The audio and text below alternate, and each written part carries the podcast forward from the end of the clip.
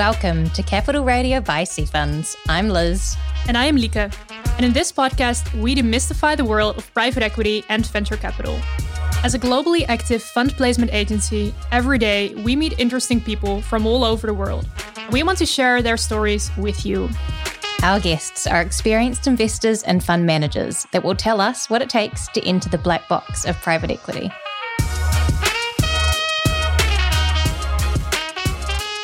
Today's guest is Eva Yazhari. She is a seasoned investor, conscious entrepreneur, leading author, and the CEO and founder of Beyond Capital Ventures. Eva started her career on Wall Street, working alongside top hedge fund managers before launching Beyond Capital in 2009, where she combines her passion for finance and social impact. Eva is also an angel investor, the founder of the online magazine The Conscious Investor, co host of the Beyond Capital podcast, and the author of The Good Your Money Can Do. Eva splits her time between Dallas and Los Angeles with her family. Welcome, Eva. Thank you. I'm so happy to be here. Yeah, great. So, as a starting point, could you please tell us a little bit about your upbringing and how it gave you exposure to emerging markets? Absolutely. So, I grew up in New York City. I'm the daughter of two artists, working and living artists. That was an important part of my upbringing. But um, additionally, when I was growing up, I heard from my grandfather, as well as my father and my aunts and uncles, about what it was like to live in Africa.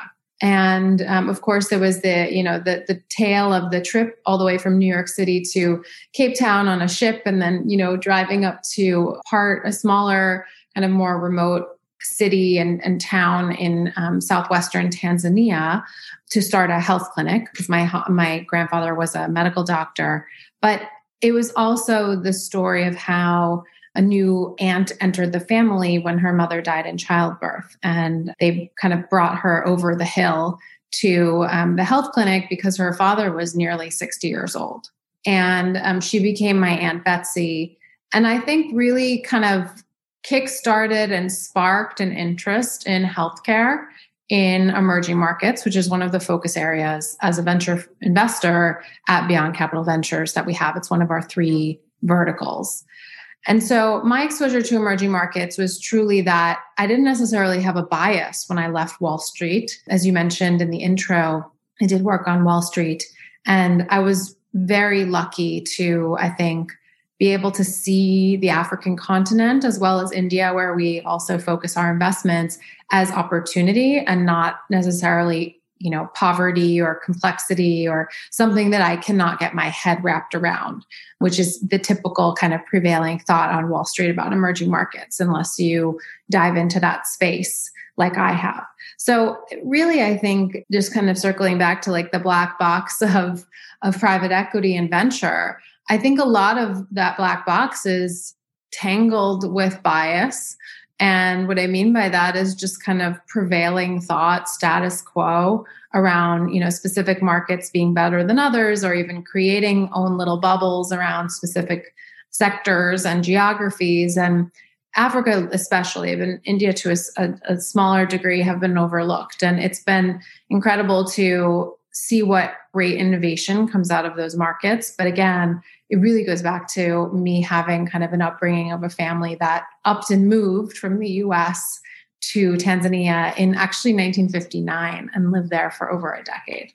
I'm sure the time you spent in Africa as a child uh, would have been a complete contrast to your time on Wall Street, Eva. Uh, you mentioned that impact investing wasn't necessarily the end goal from your time there.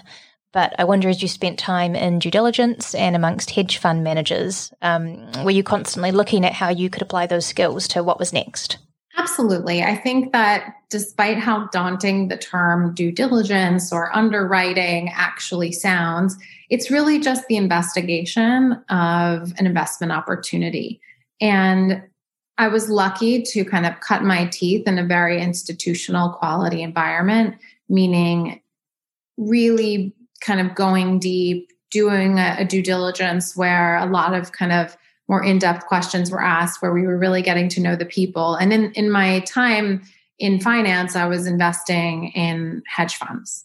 And i was lucky enough to be uh, in charge of the activist fund manager portion of the portfolio which was i think the envy of the entire investment team because I was speaking to the, you know, hedge fund managers that were rattling the cage, um, that were buying stakes and and asking for change. But um, it was you know the fun part was was also getting to know those firms getting to know their value propositions getting to know the people behind them and then maintaining that that those investments and that kind of post investment support and so when i pivoted to impact in 2009 the principal skill that i brought with me was was due diligence i actually as you can tell was not a venture investor i had um, a learning curve to learn about venture and kind of discover that space. But the kind of deep investigation and due diligence tools that I had really enabled me to build a successful portfolio now of 14 investments with exits, with strong impact, with impact being baked into the business models, and then to go on to raise my second fund as well. Yeah. And you've been active in impact for, I think, around 12 years now already. I think this question is twofold. I think, first of all, how do you define impact? And also, has this changed over those years? Well, I define impact as just the intention to have more than a financial return, but maybe to take a even kind of, you know, a step back or take a higher kind of level view. It, it really just is the acknowledgement and the awareness that you can make money and do good at the same time. I think a lot of maybe pension funds or corporates might say, okay, well, that's an oversimplification, but ultimately, impact and the value it brings to the market is not just checking boxes, you know, social and environmental or governance type returns alongside financial returns. It's empowering investors to do more.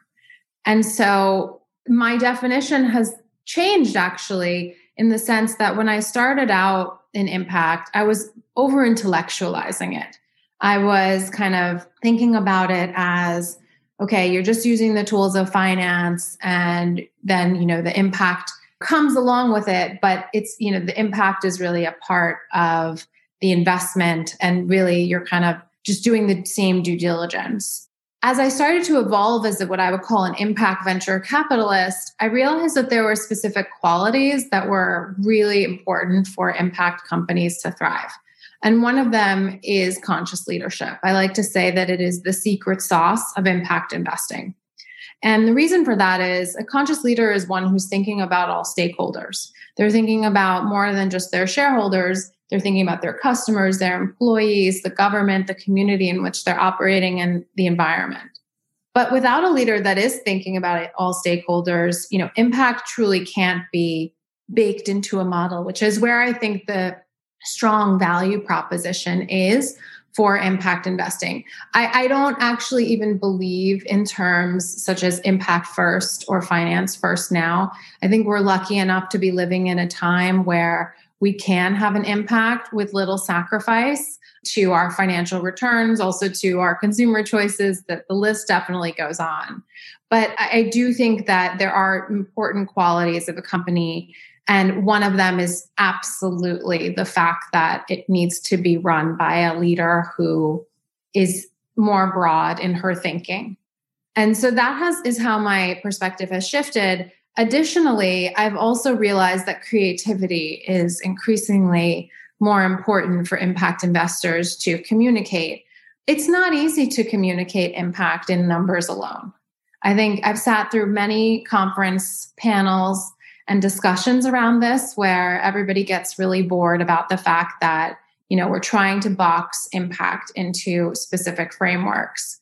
When in reality, there are other ways to express impact that include storytelling, that include connecting people um, and getting proximate to the impact that the work is having, as well as also being able to kind of think about how to verify impact in other ways. And we started working with a number of companies that are helping us think through our impact more holistically. And one of them uses blockchain technology to do that.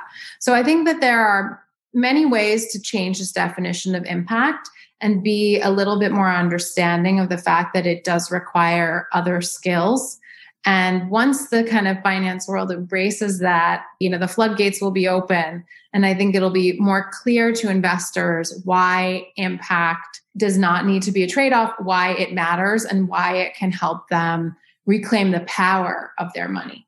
And Eva, I love uh, when you said, you know, how you can become, you know, in this space, you can become a little bit more creative uh, with the way you approach things. And I know something with Beyond Capital, you know, you mentioned that you have reached 16 million people with uh, with the funds that you've deployed so far.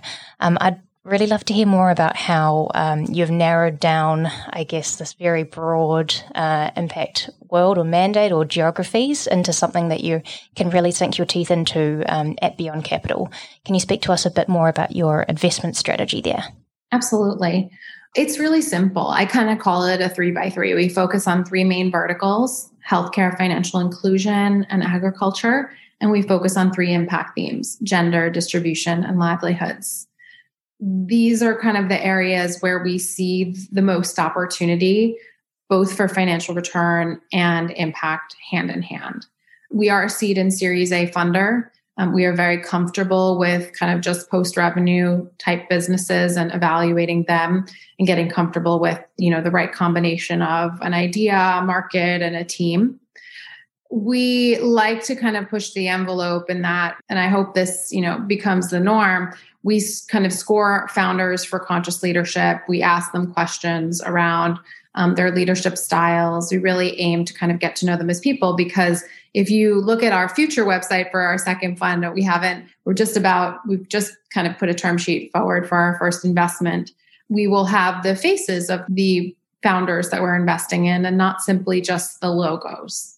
Because I think that we've moved away from paradigm of investing in people, communities, and moved towards just ideas, which creates kind of hype and definitely, you know, bubbles, what I would call bubbles. So we're we're very measured in the way that we invest. We're not chasing trends, we're not chasing technologies only. Um, we're very kind of focused on what we know we like and and learning about what we like, you know, in any given market change, but also what we don't like. Um, so to give an example of that in healthcare, we like healthcare mobility, at home healthcare, digital healthcare, and women's health. And with the other two sectors, we have kind of similar subsectors that we focus on. And our team constantly produces market reports where we can reevaluate the areas that we're focused on. We actually just did a, an agriculture report this morning on our team call where we kind of bifurcated market linkage and then tools for farmers as well as financing platforms. And so our goal though is to fund companies in their seed rounds and then also reinvest in them and have a reserve capital for their series A rounds as well. And some of our companies will be direct to series A in our in our next fund as well. And I think the stage matters because there still is a little bit of a gap for capital and this is somewhere where we've seen the ability to have impact. In our first fund, we've mobilized over 100 times the amount of capital that we originally put into the companies just by being an early catalyst and also with some of our relationships. I think that we'll be able to do that or, or even more in this second fund. Yeah, I think it's really refreshing to hear what your approach is to VC, since it's especially the private equity world, but also the VC world. A lot of it is still in some ways traditional. Uh, specifically, VC and private equity is very male dominated as well. And you've also mentioned that you see yourself as kind of a next generation of fund managers, female fund managers specifically. Could you explain a bit about what you mean with this? Absolutely. Well, we're definitely living at a time where investing in women and people of color is acknowledged as being at a, a, lower point than I think most people would be comfortable with. I mean, why we are half of the population, just taking gender as an example, and represent less than 2% if you're looking at kind of company founders of money allocated from venture and why venture is mostly in the hands of white male graduates from Harvard and Stanford is not okay. And the reason that that it's not okay is because that means that the selection of what succeeds are companies like WeWork, which was essentially just a business and a, a psychopath founder that money was thrown at because investors didn't want to lose out on the money they'd already put into that company. And I can tell you I've seen that many many times in my career and in you know others that are close to me as well. And so why I think it's then so important to be proud of being a female fund manager is that I kind of get to bring forth a strategy and skills. Um, and I'm not alone in this. I'm a member of Transact Global, which is a network of over 200 female general partners around the world.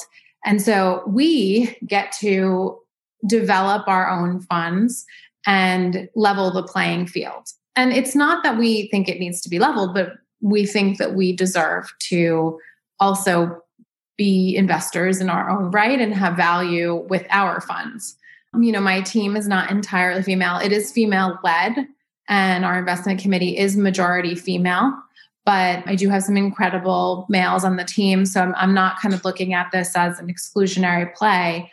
Um, I just think we need to be more inclusive. And that's why I'm really excited to wake up in the morning and see myself as this next gen of female fund manager taking finance to the next level where the only decision makers are not a specific type of person. And if I could draw back to my hedge fund days, we really only had two portfolio managers out of 38 that were women.